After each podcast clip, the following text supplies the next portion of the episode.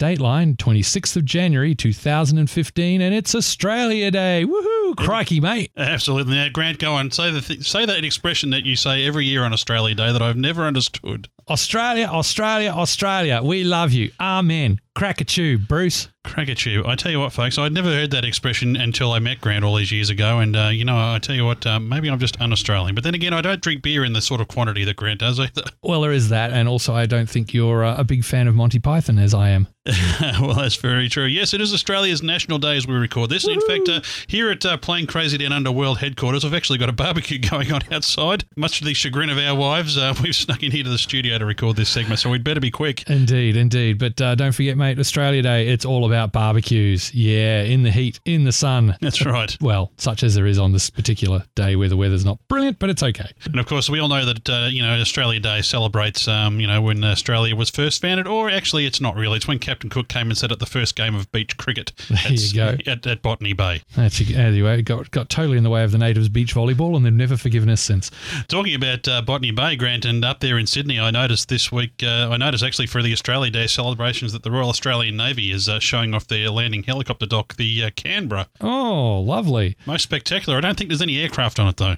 No, no. Um, they only ever fly helicopters on it at the moment, but uh, mate, it's still bigger than the last aircraft carrier we had, so that's a good thing. But uh, you know what else is big in Sydney? The only thing that could be big is up in the sky, Grant. It wouldn't happen to be an A380 doing some sort of fancy manoeuvring. Oh, that'd do it, mate. That'd do it. Today, a, being Australia Day, a Qantas A380 was scheduled to fly past uh, Sydney Harbour, come in from the heads, descend low, do some turns around the uh, bridge in the Opera House, and head back out. Now you know what would have been real. What would have been really spectacular is if you had to try and do a really good trap on board the uh, the Canberra. Now that would have been a, that would have been a spectacular sight.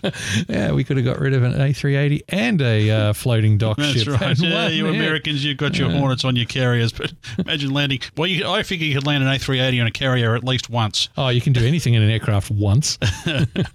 Well, speaking of things that might have been happening for the first time, Grant, uh, Australia Day has been announced as the uh, the day, in fact, where the first Australian pilot starts off his uh, F-35 Lightning II training over there in the United States. That's right, mate. Uh, Squadron leader Andrew Jackson, aka Jacko. Uh, we've had him on the show previously. when we Nice were guy. talking- Yeah, Yeah. he's a lot of fun. Ran into him at a couple of locations and a real nice guy. And uh, he's the first Australian F 35 pilot, and he starts training uh, today in the US. So later tonight, our time. And uh, yeah, he's going to uh, start his training. It's not his first flight, but it's all the actual serious work required to get him ready for that first flight. So uh, he's pretty excited about that. And then uh, he's going to be followed by the second pilot. That's uh, Squadron Leader David Bell, aka Belly. And uh, he starts his training in mid 2015. And uh, Belly is a qualified test pilot. So it's going to be quite interesting to get his take on the beastie. Yeah, it really will be interesting. I noticed actually, Grant, that uh, there have been actually some flybys over in the United States, some formation flying actually uh, by some F-35s recently. I think over the, the football or the gridiron or whatever, whatever that funny game is that they call football over there in America. I can I can never understand The it, one really. where they keep stopping. Yeah, that's the one. Anyway, you notice how they never kick the ball. Anyway, that's beside don't- the. We, we need to get them into Australian rules football. It's, you know, they don't stop. Even if you're lying on the ground bleeding and the medics are attending to you, the game keeps going on. It's great like that. That's the one good thing I'll say about Australian football. It just goes. Yeah, it'd be good to see the F 35s getting up there, particularly the ones with the Australian roundels on them. And uh, these aircraft will be staging at uh, Eglin Air Force Base over there in Florida. So, uh, yeah, beautiful weather. I suppose if you're going to go to the States, I suppose if you want to avoid the worst of their winter weather, that's probably the place to go, Florida. Isn't it just? Uh, yeah, pretty good time. Uh, I believe they've got Sun and Fun coming up pretty soon. now, Grant, let's talk trains. Now, apparently, there was a question last week about positive control of trains. That's right. Uh, that did come up as one of the uh, NTSB items that Max found on their website while looking for aviation stuff. And he did say we should throw this one to Mr. Vicious. So, as the king of trains good, planes bad, off we go. Well, it's it basically, from what I can tell here, it's basically a safe working system, which is a method of safely controlling a train through a section of track without it bumping into another train. Now, uh, over there, they call it positive train control or PTC. You know, PTC, Grant, actually here used to stand for the Public Transport Corporation. Yeah, that's right, mate. I did a contract. I worked for the PTC. Oh, uh, now come, back- come, Grant. Nobody works for the PTC. Yeah, true, true. But, um. They did actually just pay me, but what the heck? So that's what it is now. PTC, um, safe working systems are known by different acronyms around the world. We have uh, a few here in uh, Melbourne. Uh, ATC, for example.